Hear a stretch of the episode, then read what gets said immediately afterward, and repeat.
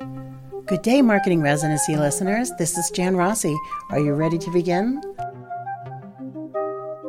Let's start.